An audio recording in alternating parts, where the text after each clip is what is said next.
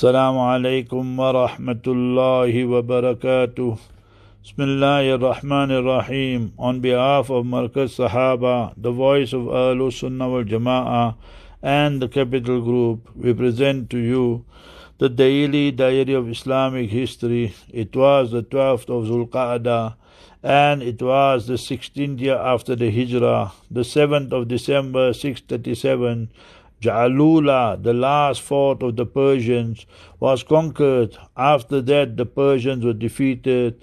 At Al Madain, they fled to Jalula and dug a trench around the fort in preparation for the Muslim army. Sayyidina Sa'ad ibn Abi Waqqas radiallahu ta'ala anhu dispatched an army of 12,000 soldiers under the command of Sayyidina Hashim, eh, Hashim bin Utba, Utba radiallahu anhu they held the fort together for under siege and killing over a hundred thousand Persian soldiers, dispatching to them to hell and taking 30, 30, oh, 30 million pieces of gold. Imagine.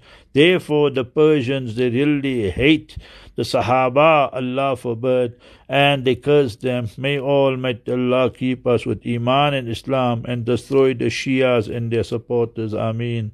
Assalamu alaikum wa rahmatullahi